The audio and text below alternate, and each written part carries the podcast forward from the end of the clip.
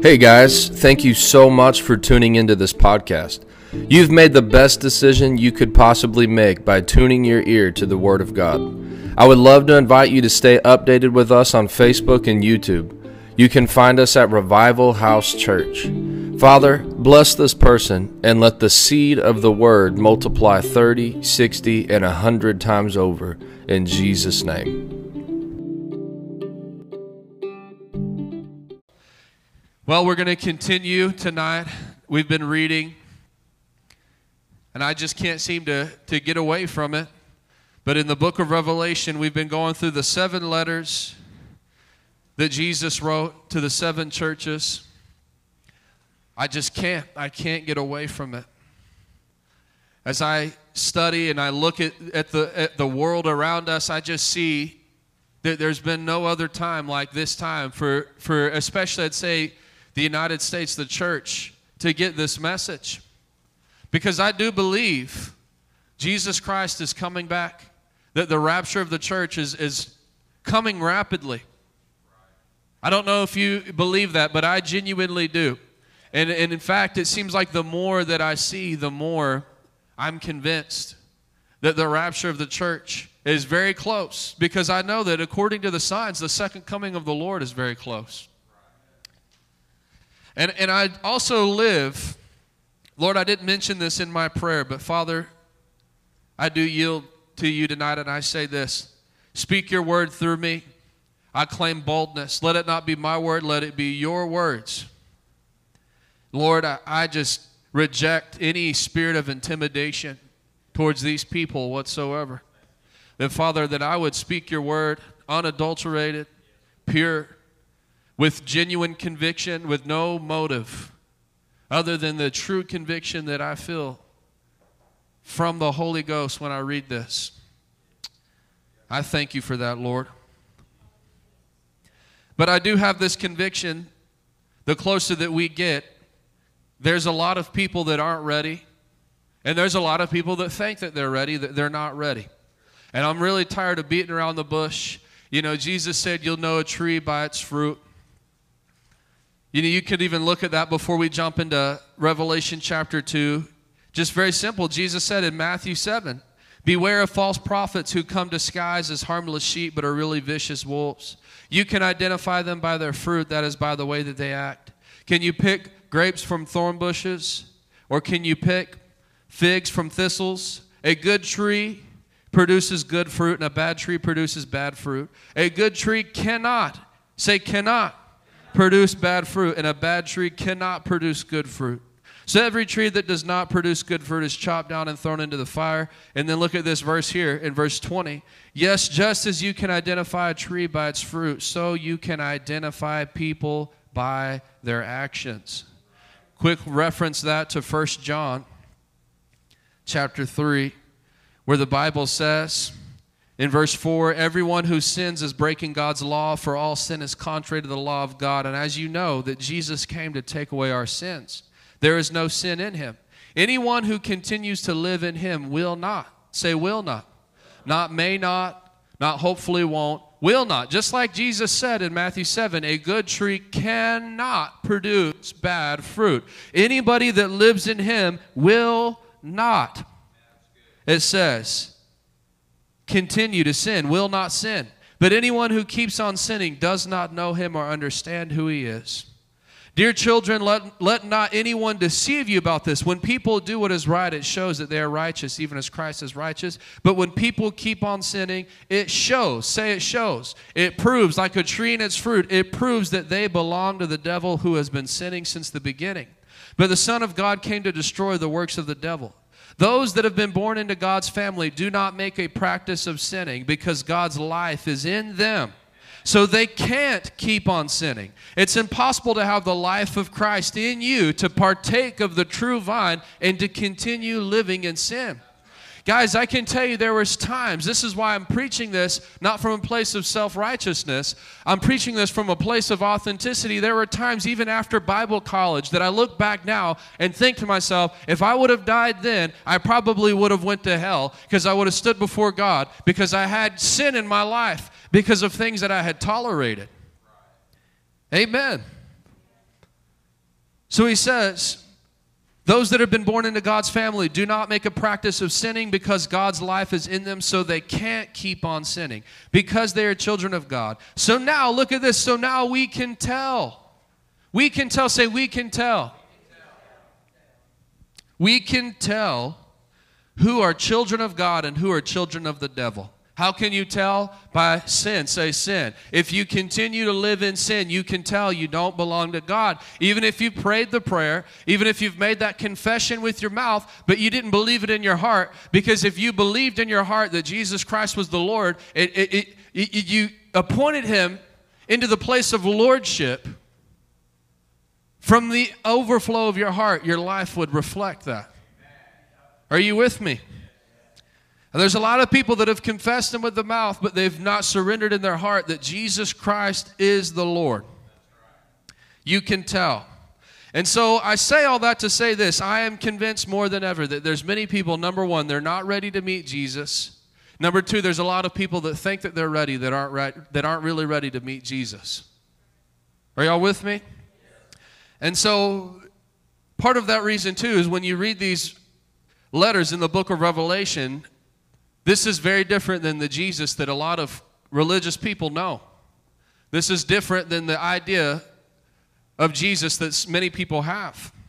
And so we've been in Revelation chapter 2. This is the first letter to the first church. And let, let me also say this too.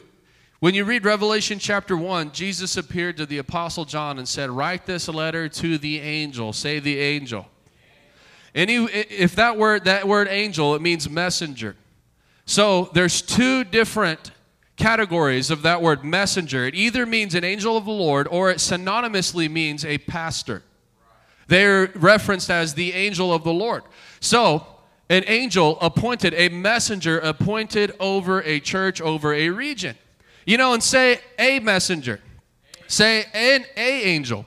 Not the angels, an angel. That means that the Lord Basically, Jesus is telling John, write this letter to the pastor of the church. And I want to say this too.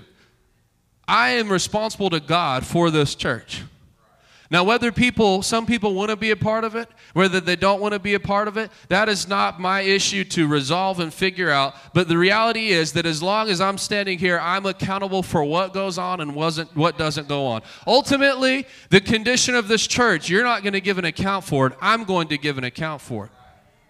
That's the reality. And I take that so seriously. And as I read these things, I always say, Lord, please, you know, I need to get bold. Because there's been times that I feel like I haven't said certain things. Well, what if this person leaves? What if that person leaves? Man, I'd rather you leave offended and then the Lord deal with you about it and you repent than to sit here and lie to you and then you go to hell because you never repent and you don't even know who Jesus is. So Write this letter to the angel of the church of Ephesus. And I'm not going to preach all of this again, but I want to go over this. It says, The message from the one who holds the seven stars in his right hand and who walks amongst the seven gold lampstands. He said, I know all the things that you do. I've seen your hard work and your patient endurance. I know that you don't tolerate evil people. Man, I'm telling you, every time I feel like I could just preach on that, but I'm not going to because I already did. Uh, I know that you don't tolerate evil people. Here's a shocker as a Christian, you are not called to tolerate evil people. We'll re- reference it in a little bit, but Romans chapter 12 says, Hate what is evil and love what is good. I've heard it said this way most Christians get an A plus when it comes to the love what is good, but they get an F when it comes to hate what is evil. The scripture doesn't just say love what is good, it says also hate what is evil. Say hate. Say hate. Guess what? I know this is also contrary to what most people believe and think, but you, it, most Christians don't even have that word in their vocabulary. Well, they say that they don't, but the reality is, most Christians, you start talking about the word hate, they freak out because all they know is love. But in actuality, they're the same people that are hypocrites. They hate people, they talk about people, they gossip about people, they slander, but all they want to talk about is the love and grace and mercy of, of the Lord. And I want to tell you, it's, a, it's hypocritical. There are things when you get the Spirit of God inside of you that you will hate if you have the Spirit of God. And in fact, one of those things is you don't tolerate evil people. Say, I'm not putting up with it. It's about time the church and Christians get a backbone and stop putting up with this junk. Come on, somebody. You've examined the claims of those that say they are apostles, but they are not. You have discovered that they are liars. Well, you start calling someone a liar. Man, that's a liar. That's a false prophet. Oh my goodness, how can you say that? That's not loving. Jesus commended them. I'm glad that you did that because they are liars. You have patiently suffered for me without quitting. Verse 4, this is where we're going to pick up, 3 through 5. But I have this complaint against you. You don't love me or each other as you did at first. Look how far you've fallen. Turn back to me and do the works. Say the works. Again, we don't have works in our vocabulary, it's all just Faith, faith, faith, faith, faith, right? Yeah, faith, faith, faith, faith, faith. But the book of James says faith without works isn't even faith at all. Because if it doesn't have works, then it's not genuine faith. Because true faith will compel action. Come on, somebody. Say works. God actually has expectations for us. Do the works that you did at first.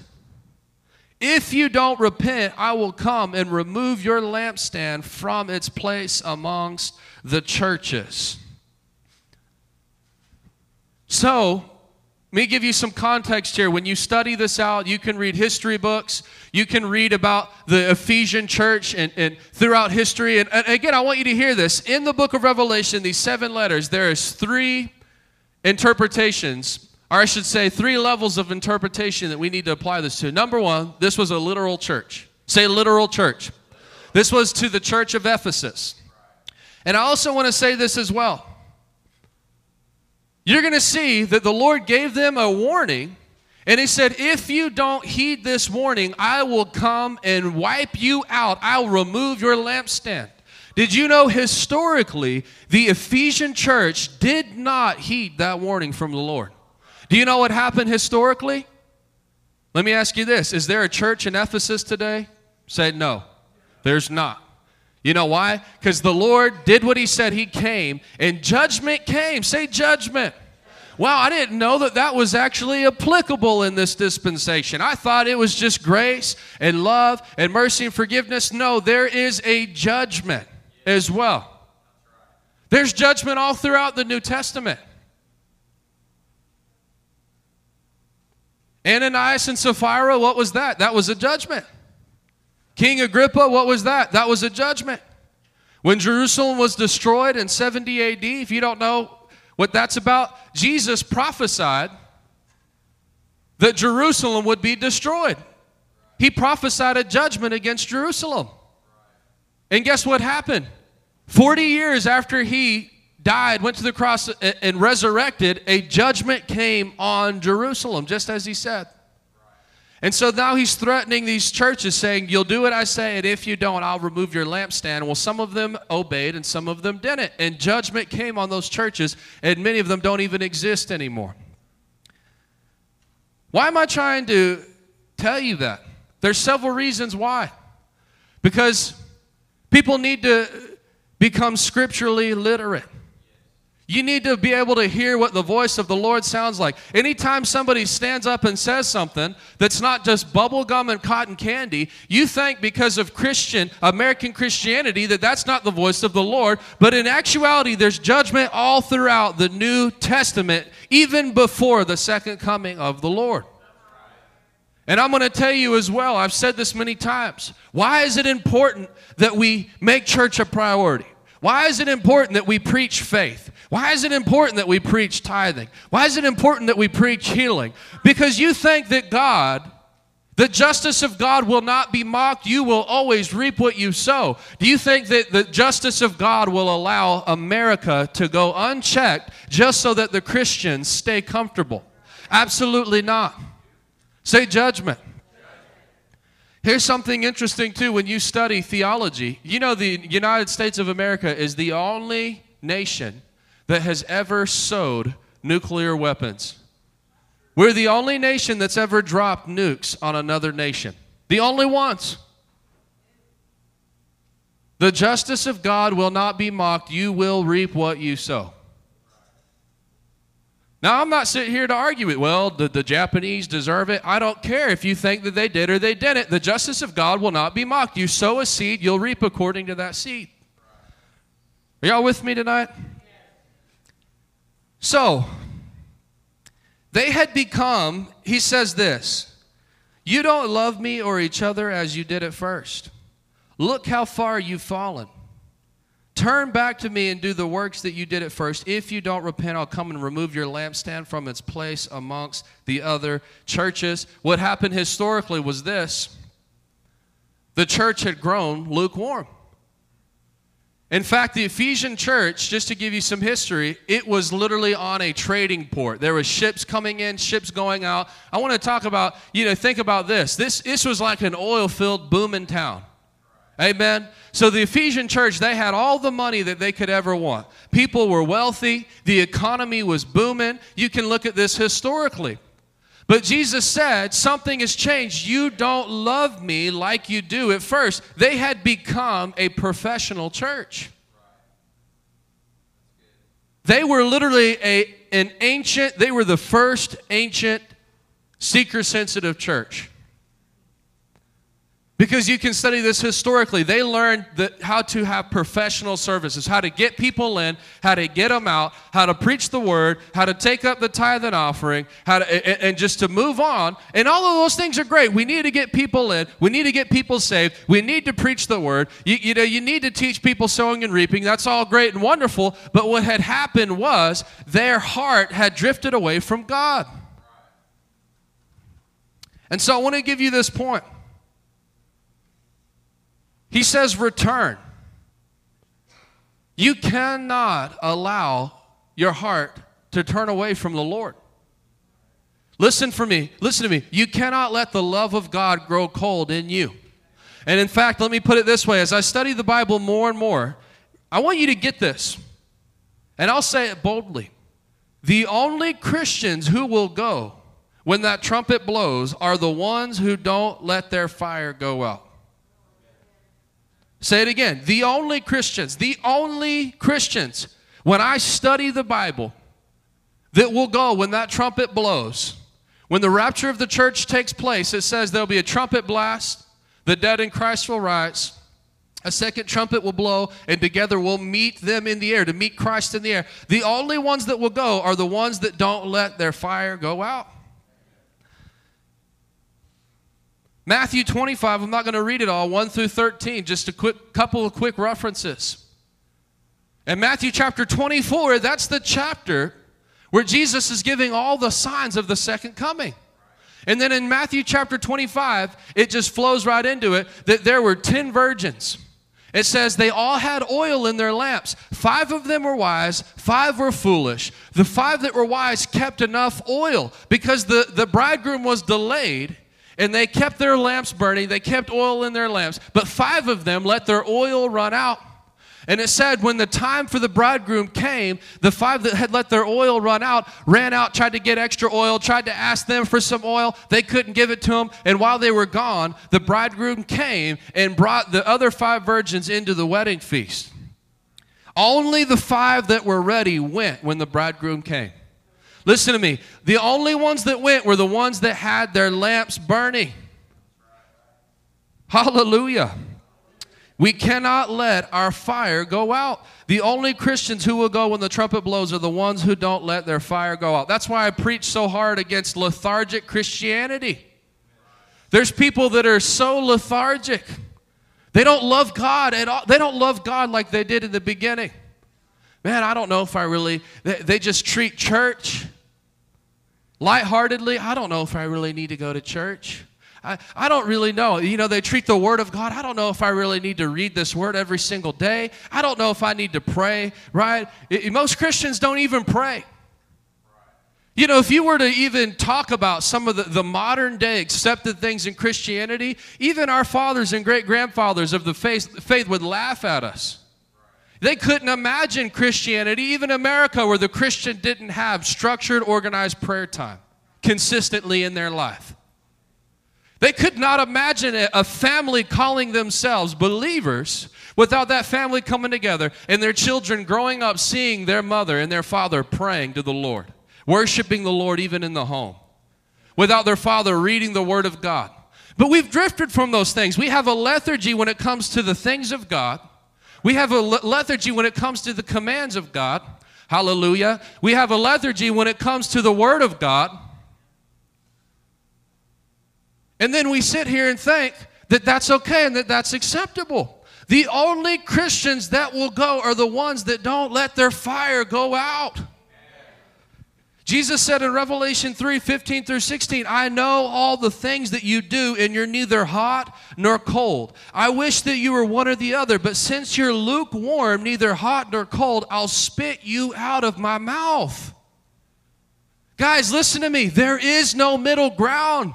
I don't care if I have to be like a John the Baptist shouting to a bunch of people that just want to stare at me. Oh, okay, great. I'm going to go home and do the same thing that I did yesterday. I, will I'll shout it. There is no middle ground. If you're in the middle ground, you will not be received by the Lord Jesus Christ.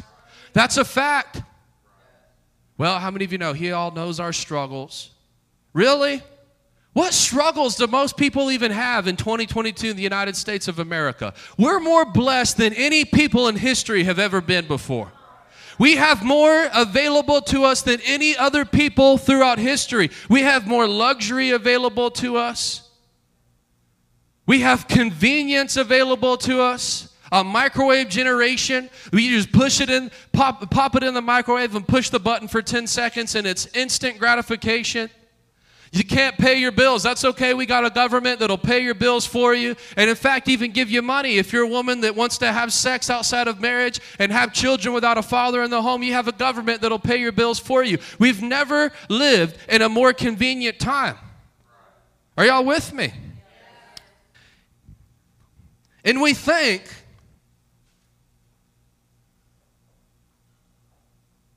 That this, toler- this tolerance for the spirit and the things of this world is just acceptable to God, and it's not. And so he said, I know the things that you do, you're neither hot nor cold. I wish you were one or the other. But since you're lukewarm, neither hot nor cold, I'll spit you out of my mouth. If you watched my broadcast today, I was talking about this, and I know I've said it in church, but the Lord would actually rather have you, rather you be one or the other. Preferably, you need to be red hot because that's the only one that's going. That's the only one that's ready.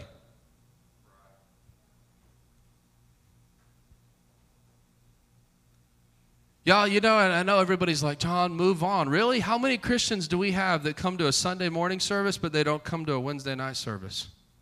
How many Christians do we have that maybe come to a Wednesday night service, but they don't come to a prayer service? Why don't I come to a prayer service? I don't think that I need to go to a prayer. I, I don't know. I, it's not really convenient for me. Whatever thing. I got work in the morning. We got things to do. You know, it's, it's a lethargy towards the things of God.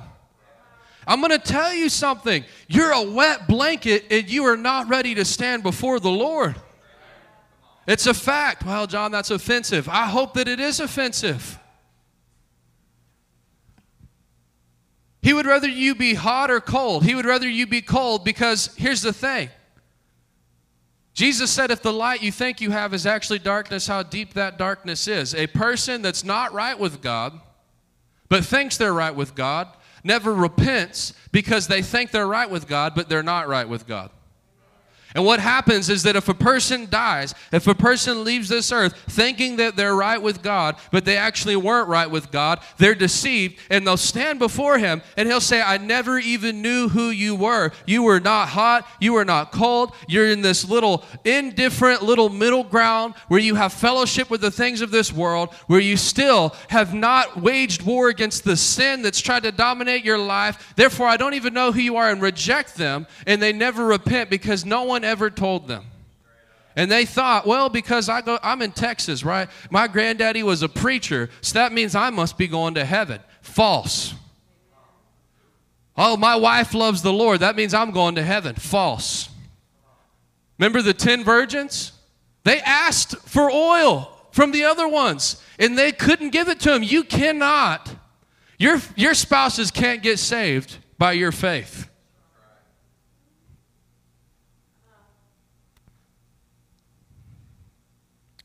The only Christians who will go when the trumpet blows are the ones who don't let their fire go out. So you need to do these two things. Number one, you, first you have to get the fire.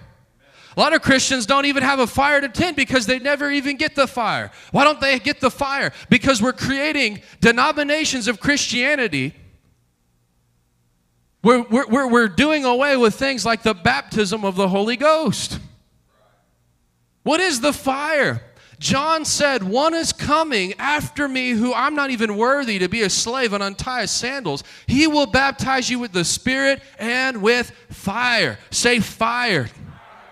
The Bible says in the book of Hebrews, God is an all consuming fire.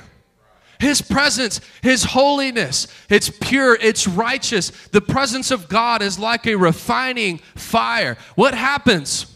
He said in Acts chapter 1, verse 8, Wait for the gift the Father promised. In a few days, you'll receive the Holy Ghost and you'll receive power when the Spirit comes upon you, and you'll be my witnesses telling people about me everywhere. Say the baptism. The same way, that's why it's called the baptism. It's not like the Lord gives you a sprinkle, it's not like the Old Testament. And that's how most people are operating. They operate with this Old Testament mindset. In the Old Testament, when you were a prophet, you didn't have the baptism of the Holy Ghost. The Spirit would come on you and the Spirit would leave you. The anointing would come on you for a little work just to, to, to prophesy or to do this or to do that, but then it would leave.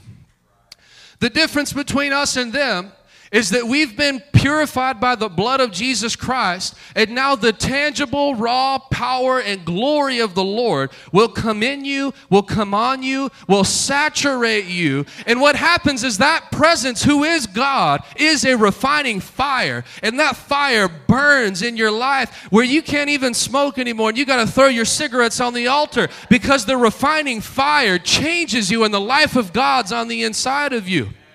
Come on, somebody. But we've taken that out. I don't like that tongues. That makes some people feel uncomfortable. Well, get over it. It's in the Bible. Sorry that, that you don't like it. It's in the Bible. You would have hated being at the day of Pentecost. Well, Jesus, I know you said to go wait in Jerusalem, but you know, I was up in that upper room and when they started speaking in tongues, it made me uncomfortable. Are you kidding me? That's the gift, the promise of the New Testament is the gift of the Holy Ghost. It's a heavenly language. I mean, and that's one that's the first manifestation of it. A heavenly language that comes. And it's, you know, it says in Acts chapter 2 that on that day there was like tongues of fire, cloven fire that came and settled on each of them. We'll get into this in just a moment. But that fire, who is God? God, our God is a consuming fire. Imagine that being in this prayer meeting and all of a sudden that fire, the same fire that burned at the bush with Moses, the same fire that led the Israelites by the night in the wilderness, the same fire that came down from heaven and, and licked up the offering that, that Elijah had built on the altar, the same fire that filled in the cloud that had filled the Holy of Holies in the temple of the Lord, that fire starts swirling around your head. And all of a sudden, that fire comes and it settles on you. And it doesn't just settle on you, it disappears on the inside of you. And the Lord's showing you something. Now my presence is in you. Now you're the temple of the Holy Ghost. Now you're the Holy of Holies. And the first thing that happens is you begin to speak out in other tongues. Why would that be the first thing that happens? Because God's showing you if you want to tap into the fire and the glory that's on the inside of you, this is what you do. And as you begin to speak in these tongues, the glory that's in you will begin to come out of you and begin to fill whatever place, whatever room, whatever home, whatever situation that you're in. I'm telling you, these aren't light things. Oh, let's get them saved and let's send them to a church that's ashamed of the baptism of the Holy Ghost. Are you kidding me? It's like we've, I've barely been 26 years old and we've already begun to see these things in the Word. How can you be a minister for 30 or 40 years? You're just, you're turning a blind eye to the Scripture because you cannot read this Word and get around it. There's a false motive in which you're concealing it from the people. Why? Well, because that plumber who got that plumber company, he don't like the tongs, he don't like the fire, he likes the Coors Light on Sunday afternoon. And if you start talking about that, that big old fat tithe check will stop coming in the offering. So let's push the Holy Ghost out to bring the people in. I'm telling you right now, that's a compromise. And in fact, it's, it's going to lead people to hell because the only ones that will go when the trumpet blows are those that have kept their fire burning. In order to keep your fire burning, you got to have the fire to begin with. You better get the fire of God. You better get serious about the fire of God. I'm going to tell you, it's not some little parlor trick. You could come line up in this church and I could lay hands on you and you could have a sensation where the Spirit of the Lord, uh, the glory of God touches you. You even fall out on the ground. But that doesn't mean you got the fire of the Holy Ghost. You know why? Because Jesus, John said, Jesus, one is coming, being Jesus, who will baptize you. Did you know that I can't baptize you with fire? Did you know Kenneth Hagin can't baptize you with fire? Oral Roberts can't baptize you with fire. Rodney Howard-Browne can't baptize you with fire. There's only one that can, and he's resurrected. His name is Jesus. And he doesn't look on the outward appearance, he looks at the heart of a man.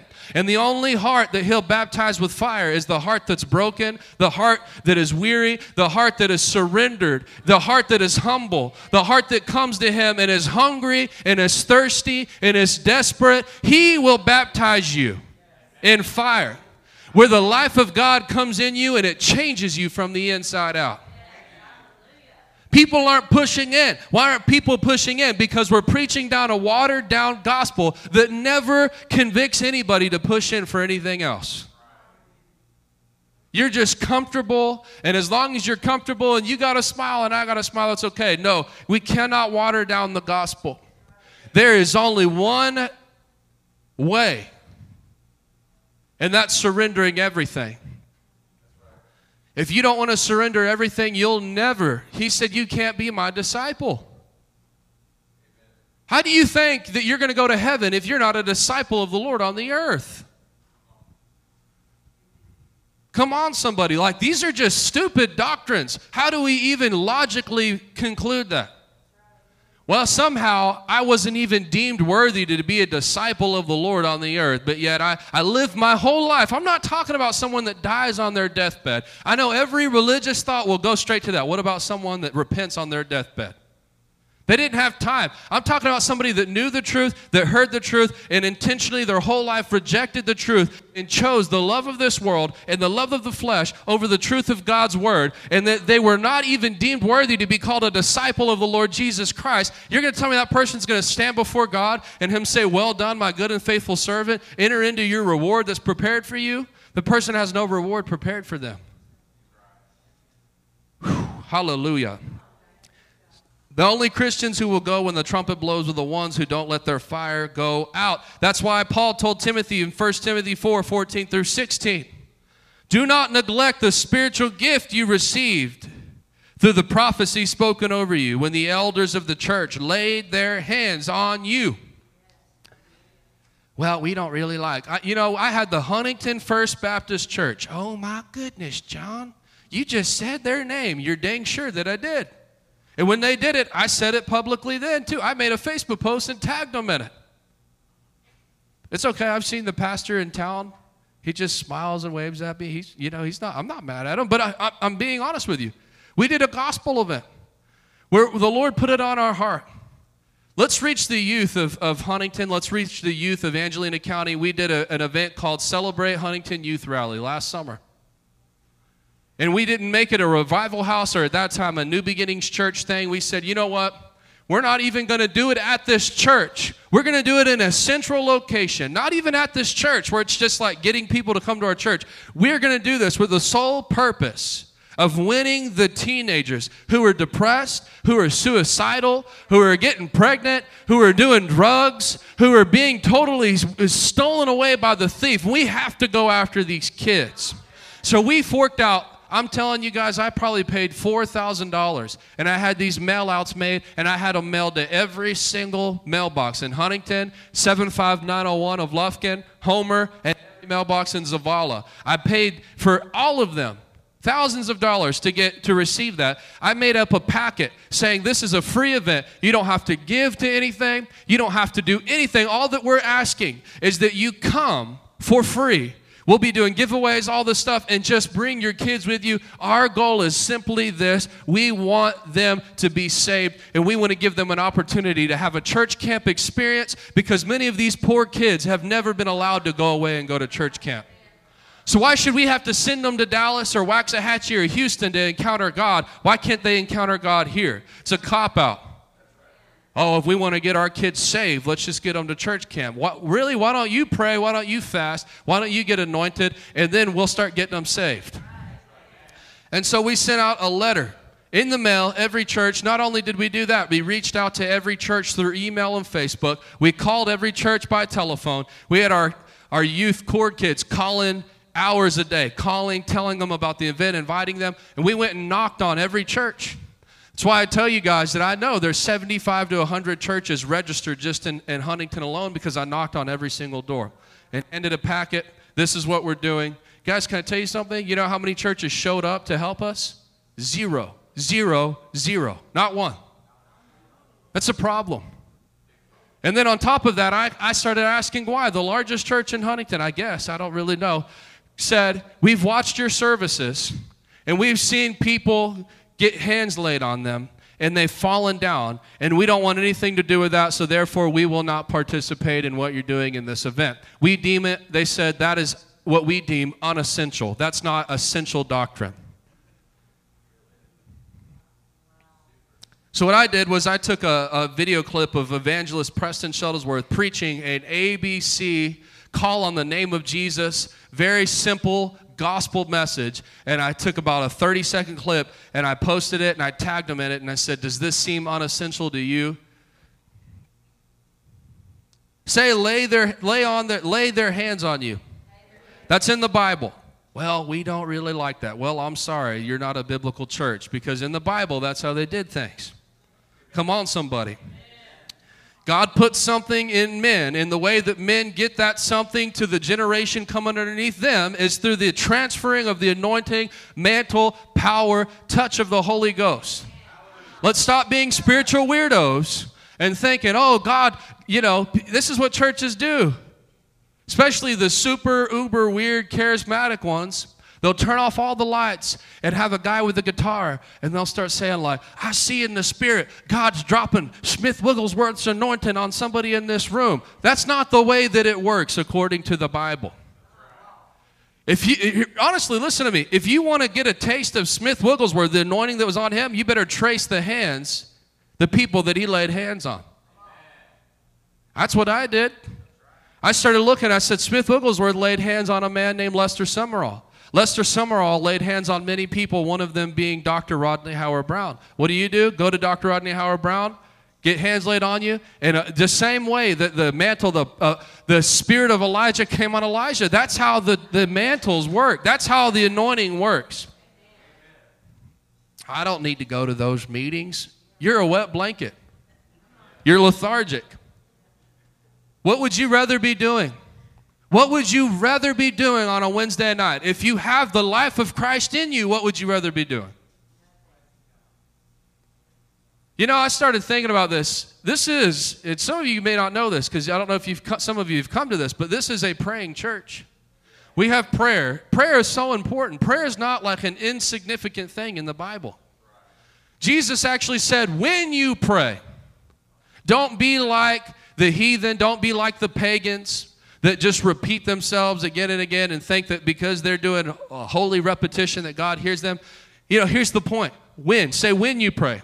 He didn't say if you pray, he said when you pray. With the understanding that there wouldn't ever, there should never come a people that call themselves Christians that don't even have the discipline of prayer in their life. The early church in Acts chapter 1.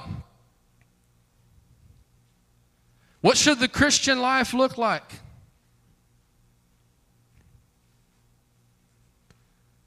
Lord, keep anointing me. I, man, I just tell me what to say, okay?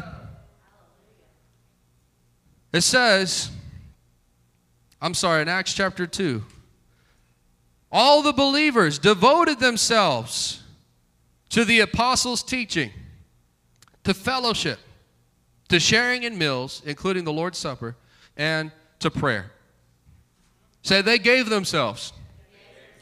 Guess what? That means these things came first and everything else comes second.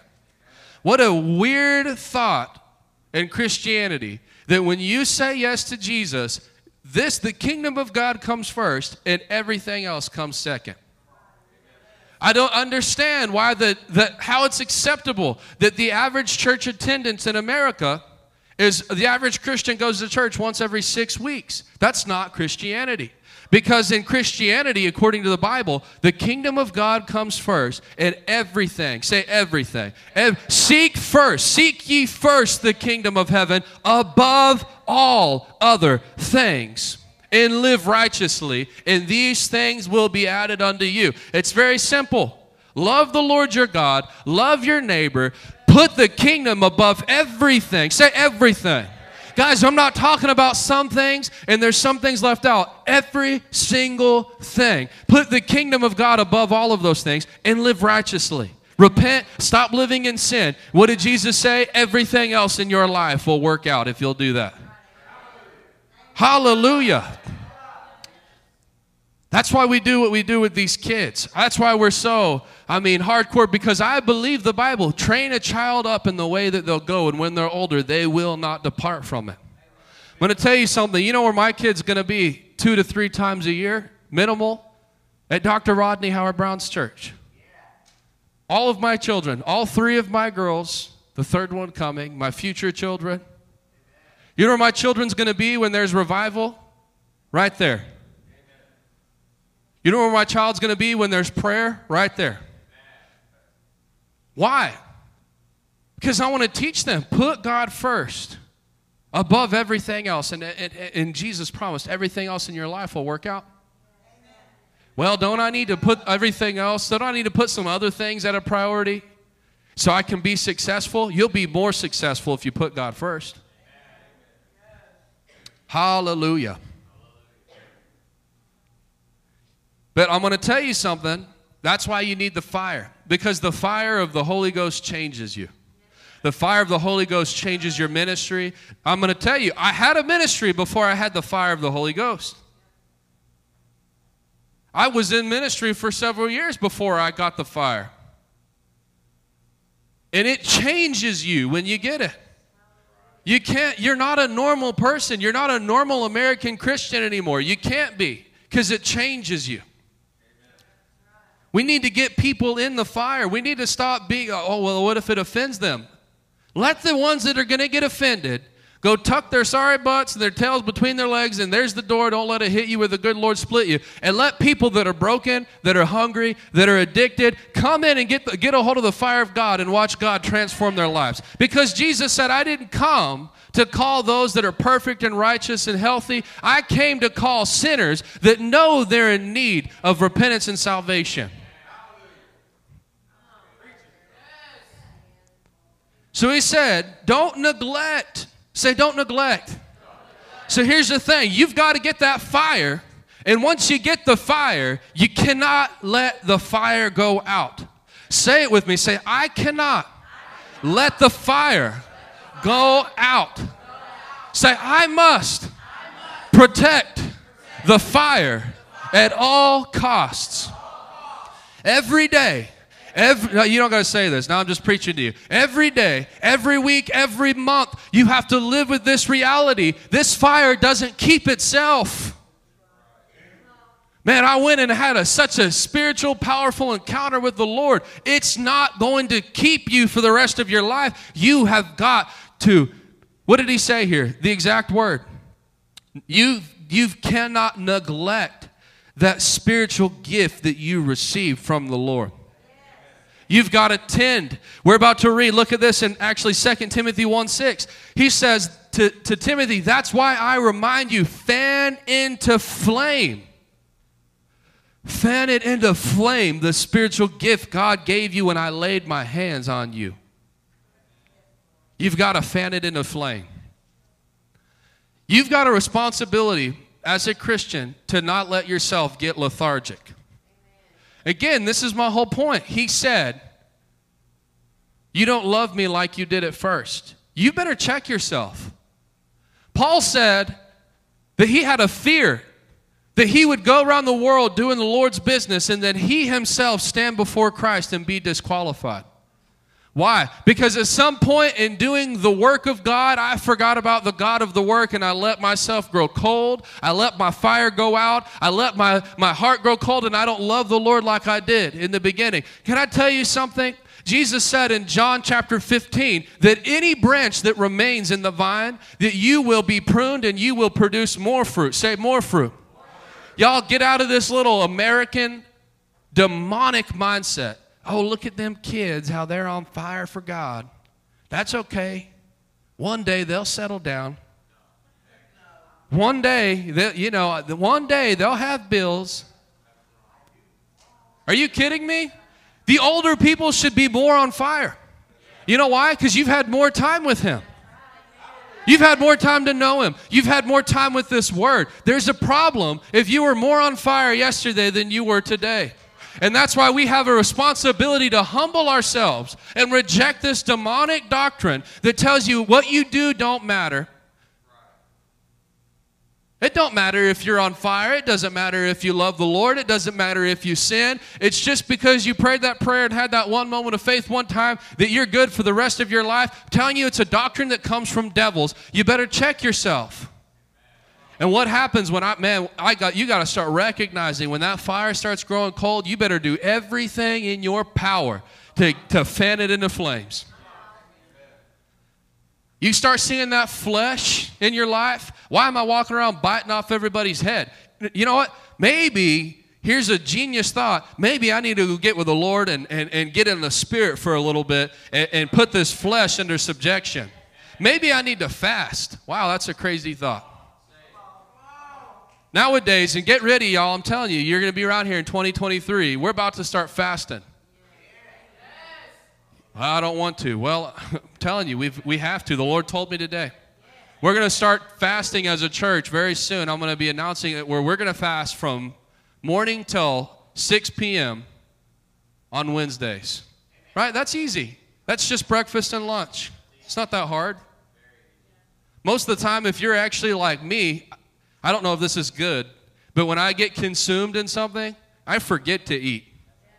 I'm like, you know, my wife's the exact opposite. She's got to eat every 10 minutes, and she's just like, but she's also pregnant, so I understand. And don't worry, I'm not going to ask my wife to fast if you're pregnant or you're a little child. You know, I'm not going to expect you to do anything. I'm going to teach my children about fasting when they're, you know, young, not wait till they're teenagers. But that's where we have to check ourselves. Am I getting lethargic? Am I growing cold? Maybe. I need to fan into flame the gift of the Holy Ghost. Are y'all with me here? So, number one, you got to get the fire. Number two, you've got to keep the fire.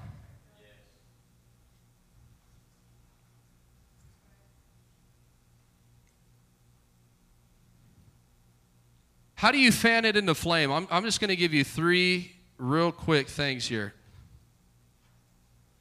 How can I fan into flame the gift of the Holy Ghost? How can I do that?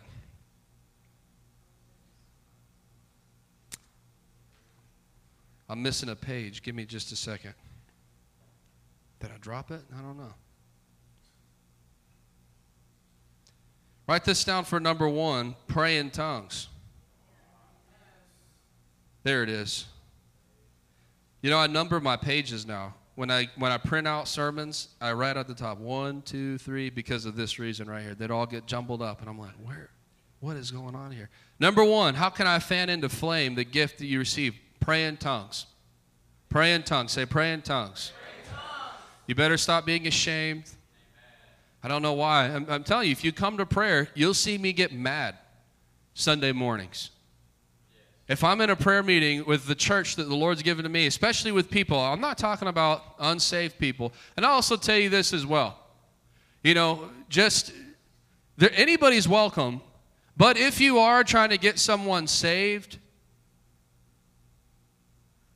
you know, again, it, it's prayer meeting isn't really like a salvation calling on, on the name of the Lord to be saved, it is a time for believers right? Unbelievers aren't filled with the Holy Ghost. Unbelievers aren't going to pray in the Holy Ghost. Unbelievers, the Bible actually says, in that state that they're in right then and there, they're actually perishing, and the, the things of the Spirit are foolish to them. Okay? So, but here's my point. The prayer meeting, it's structured for believers. So you'll see me get mad. If I come in here and at 9:30 we start praying and I'm like, "Man, we need to pray in the spirit."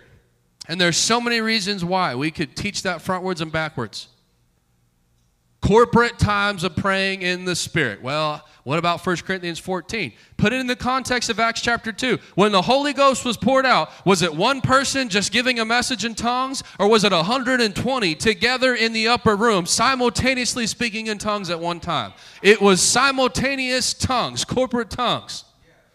You know, so it's like, all right, let's pray in tongues. Come on, y'all, let's get excited. Let's give the Lord an offering of praise. Are you kidding me? We've got to get boldness. And that's why I keep preaching like this because the Bible says in Acts 1 8, again, you'll receive power and you'll be a witness. In Acts chapter 4, it says they were all filled with the Spirit and they began to preach in boldness. Say boldness. One thing that happens when you get the power, one thing that happens when you get the fire, one thing that happens when that glory of God consumes you like a consuming fire is you get bold. You're not going to sit there, oh, what if that person next to me hears me? Shut up. You're not going to do that. You're not going to care. Because you say, I'll praise just like David. I'll dance, I'll sing, and people are going to sit back. Oh, wow, you look, you really look stupid. I don't care if you think that I look stupid.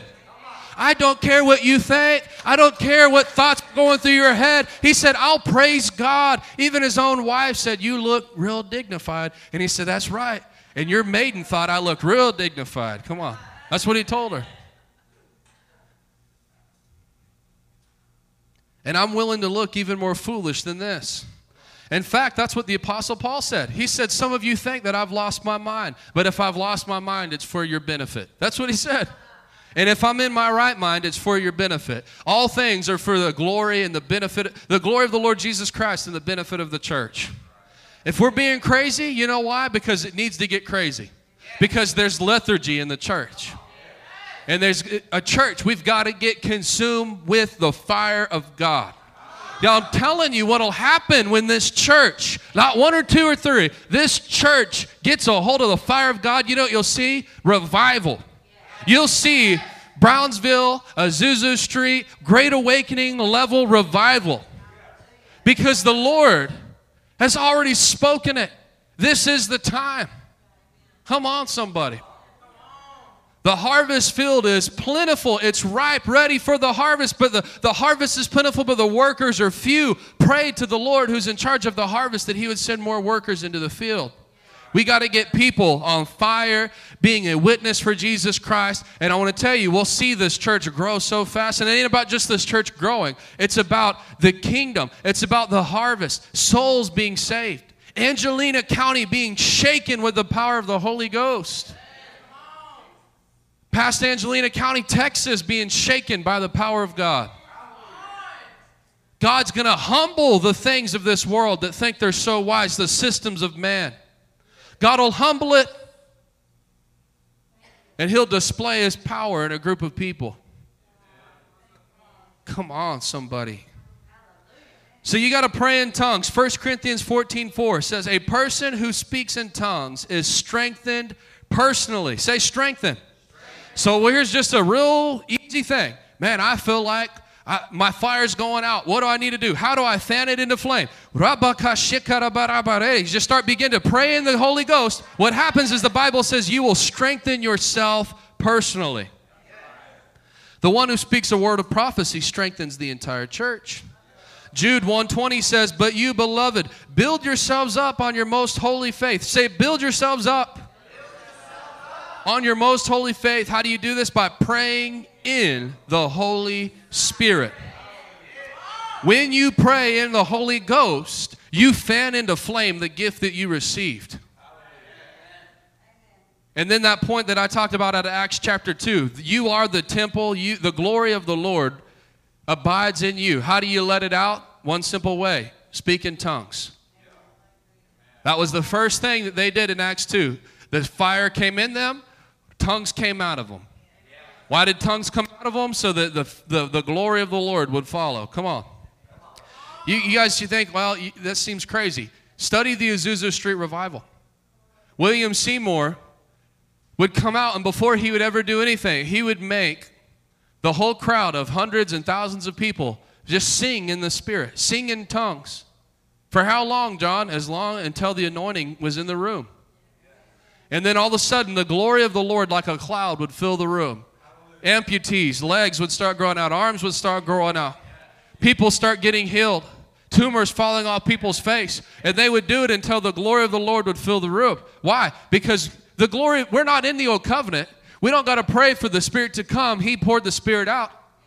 He's poured out the Spirit. Now, what it is, is getting what's in us out of us getting into a place of unity, getting into a place of true worship and surrender. And we begin to release the treasure, the pearls of heaven that are stored on the inside of us as fragile jars of clay. And as we begin to pour it out, the glory that's in us comes out of us. And what happens when you get one plus one and two plus two and three plus three? The glory of the Lord's multiplied.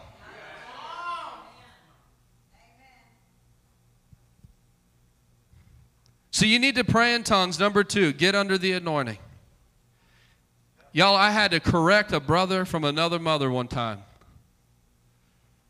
Something me and my wife like to do.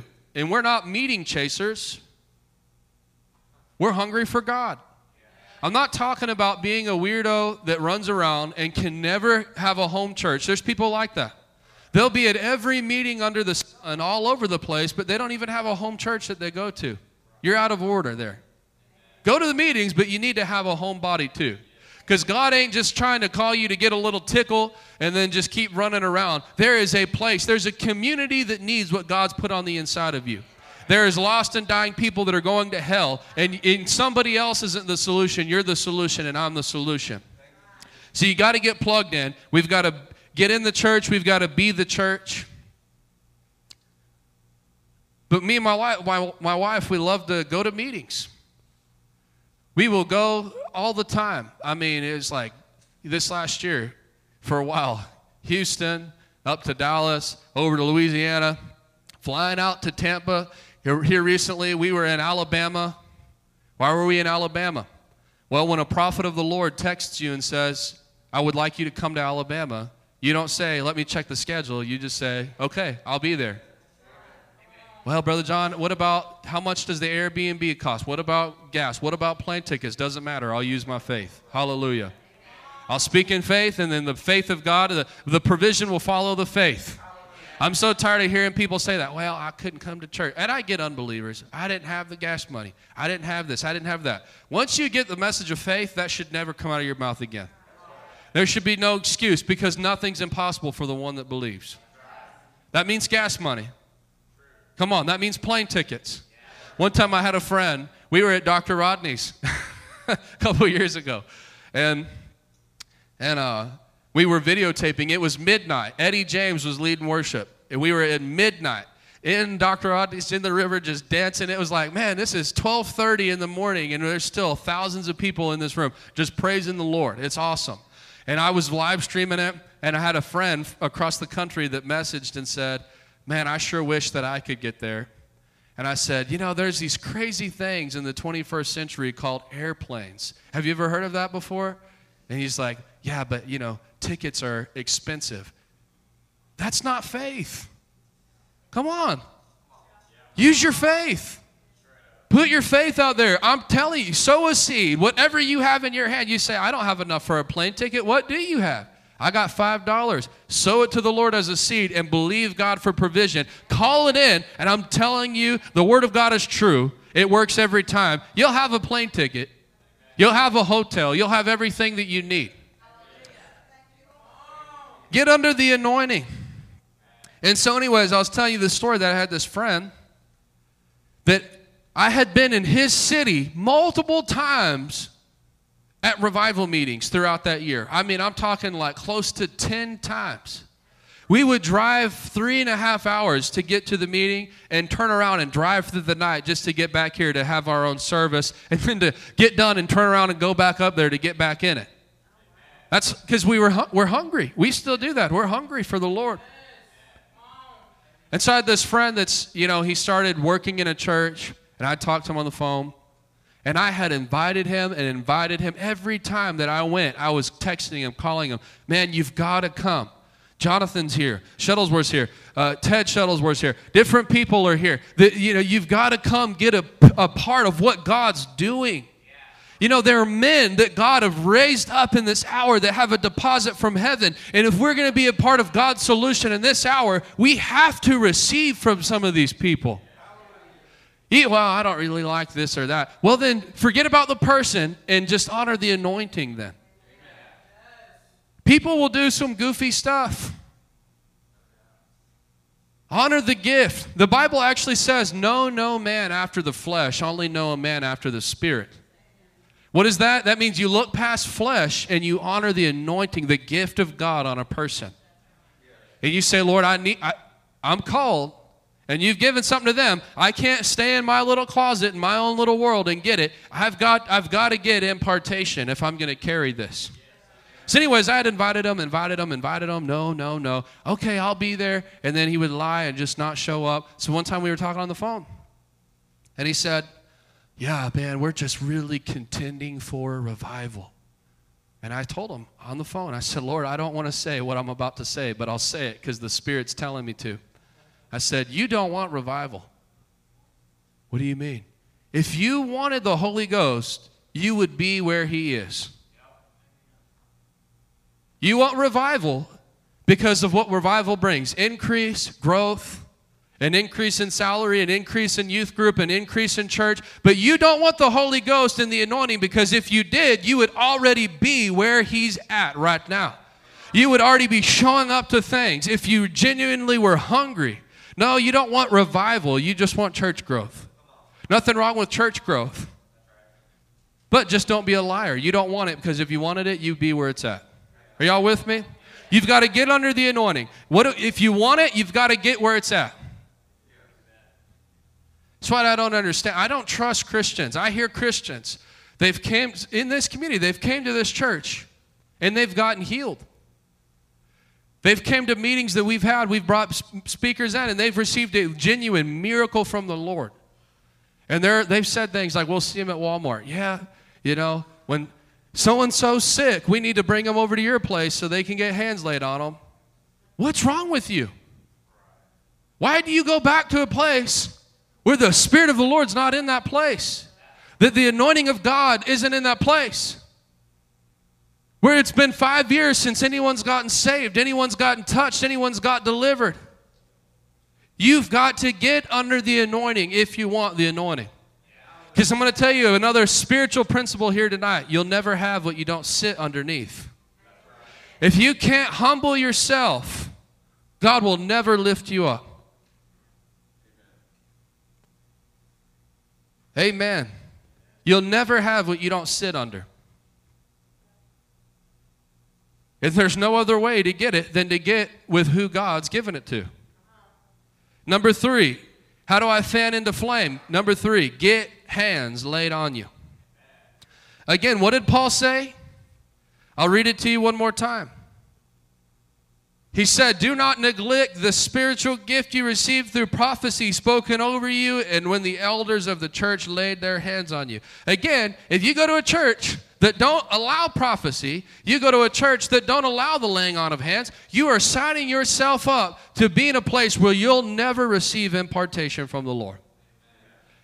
Because if they already disqualify, we don't allow that stuff in our church. Well, guess what? You're never going to receive impartation. Paul said, You prophesied and you got it, and we laid hands on you and you got it. Say, lay hands. You got to have hands laid on you. Well, that just seems really odd and weird. Well, hopefully, after this sermon, you'll see that it's clearly in the scripture.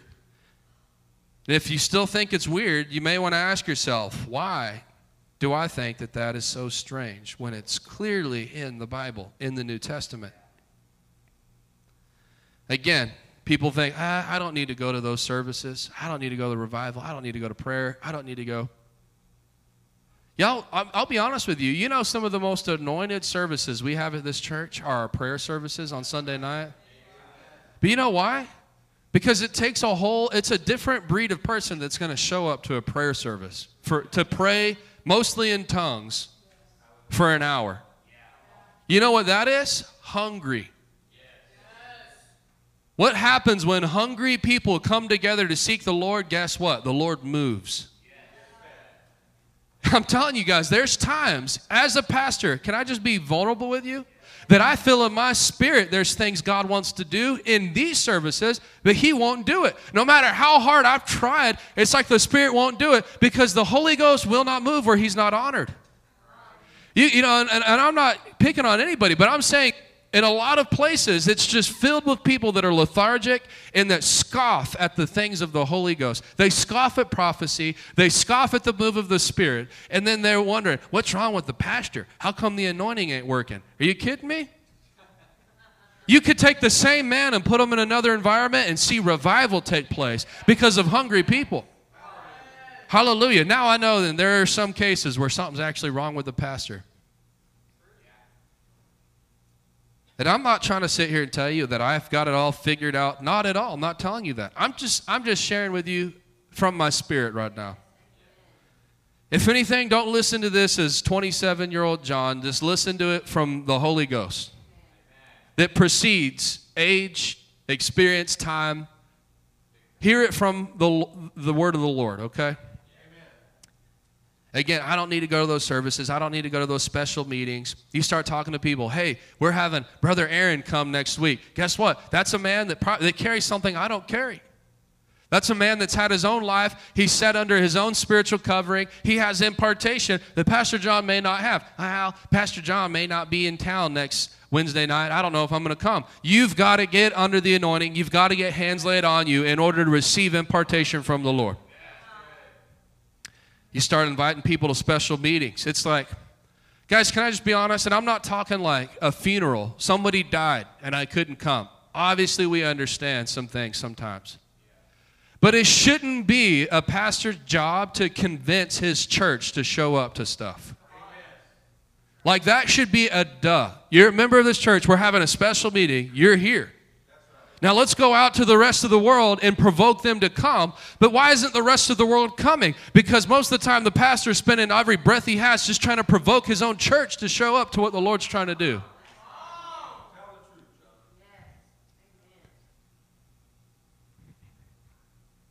I don't need to go to those services. I don't need to go to those special meetings. I don't need to go to prayer. You're a wet blanket.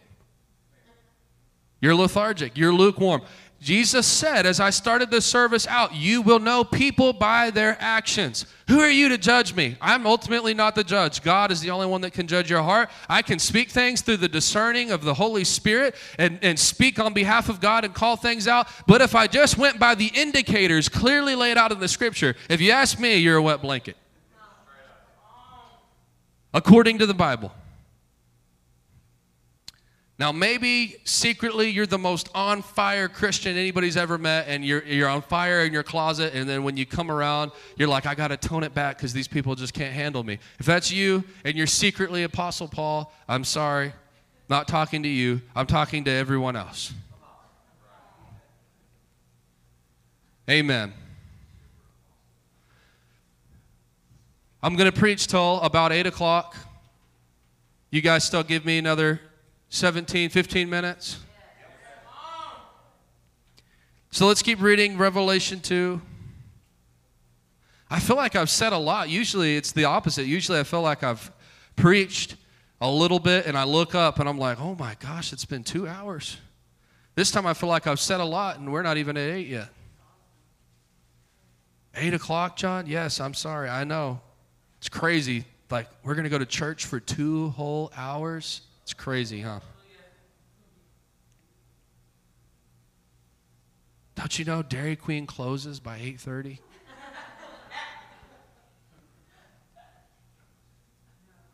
But I have this complaint against you. I really don't know when they close.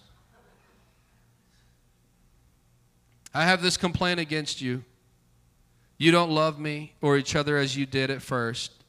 Look at verse 5. Look how far you've fallen. Turn back to me and do the works you did at first. If you don't repent, I will come and remove your lampstand from its place amongst the other churches. I wanted to read something just kind of off the cuff here.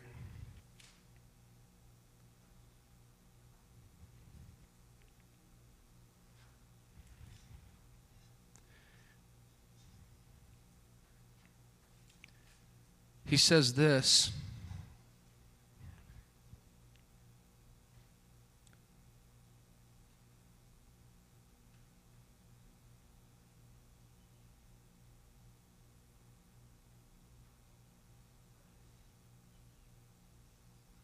I've referenced it so many times. Revelation 3 5, it says,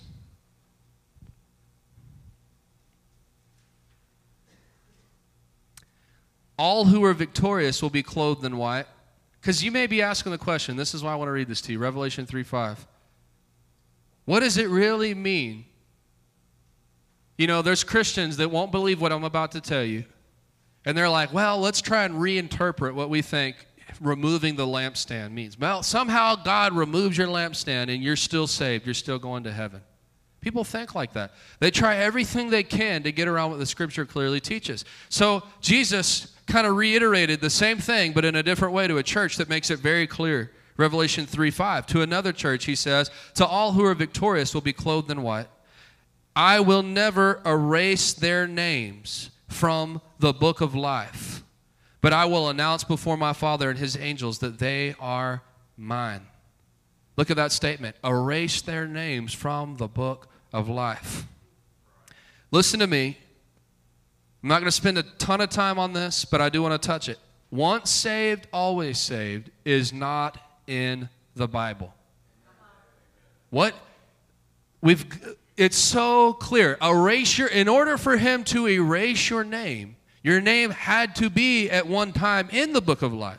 So that means that there's something you can do to get your name written in the book of life, which is what? Surrender, repent, call in the name of the Lord Jesus Christ, believe in your heart and confess with your mouth that Jesus Christ is the Lord and God raised him from the dead. You can get your name written in the book of life. But apparently, if you do many things that we're looking at in these different letters. One of them is allow your fire to go out and your love to grow cold. You can actually have your name erased from the book of life. And it's listed so many other places. In Matthew 25, I referenced the 10 virgins. They all had oil in the beginning, but five of them, say five. And here's a reality 50% of them were not, did not enter in to the marriage supper of the Lamb. 50%. Jesus said the pathway to, to, to life is narrow and found by few, but the highway to hell is broad and traveled by many. In fact, in Matthew chapter 7, he says, On that day, many, say many, will say to me, Lord, Lord, didn't we prophesy? Didn't we cast out demons in your name? And he'll say, Depart from me, I never even knew you. That word many, if you look at the Greek word used in Matthew 7 there, it actually has application of the word majority. Which lines up with Matthew 25. Say the majority. majority. So, what's the majority of 100%? At minimal, 51%. If something's going to be the majority of 100, right, it has to at minimal be 51%. Half of them let their lamps go dry, half of them let their fires go out, and the only ones that entered in were the ones that had their fire burning. But they all had oil. Say they all had oil. You know, again, and it's like once saved, always saved. That doesn't make sense. Jesus didn't say, write this letter to those that think that they are a part of my church, but they're actually not. Eh, eh, no, you he, write this letter to the angel of the church of Ephesus.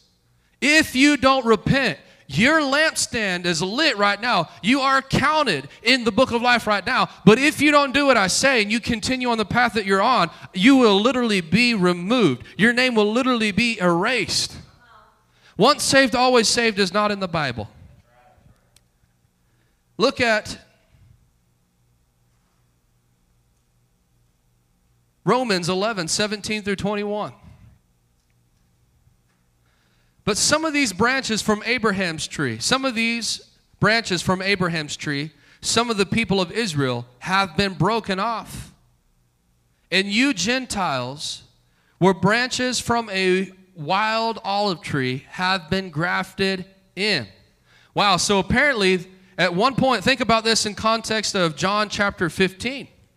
We just read that. I am the true grapevine, my father's the gardener. He cuts off every branch of mine that doesn't produce fruit, and he prunes the branches that do bear fruit so that they'll produce even more.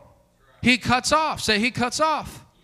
So apparently, you can be a branch. This is entitled the true vine. You can be a branch that's attached to the true vine. You belong to Him, and at some point you stop producing fruit, and it says the Lord will cut you off. The Lord will erase your name. The Lord will remove your lampstand. Your oil will run dry. How many places does the scripture have to reference it before we stop building these false theologies? Israel had been broken off, and you Gentiles were branches from a wild olive tree have been grafted in. So now you also receive the blessing God promised to Abraham and his children, sharing in the rich nourishment from the root of God's special olive tree. But you must not brag about being grafted in to replace the branches that were broken off. You were just a branch and not the root. Well, you say those branches were broken off to make room for me. Yes, but remember, those branches were broken off because they didn't believe in Christ, and you are, and you are there because you do believe. So don't think highly of yourself, but fear what could happen to you. For if God did not spare the original branches, he won't spare you either. How does that depict once saved, always saved in any way whatsoever? It doesn't. Say it doesn't.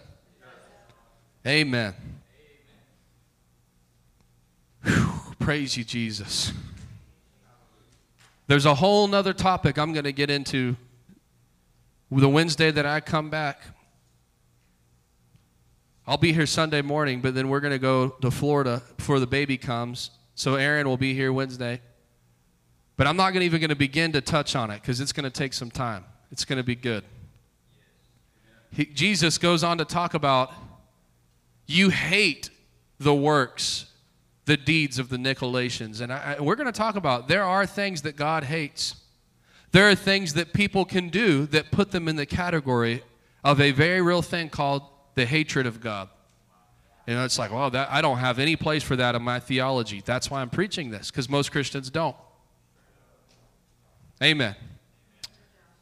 Hallelujah. Well, did y'all receive anything from the Lord tonight? Thank you, Jesus.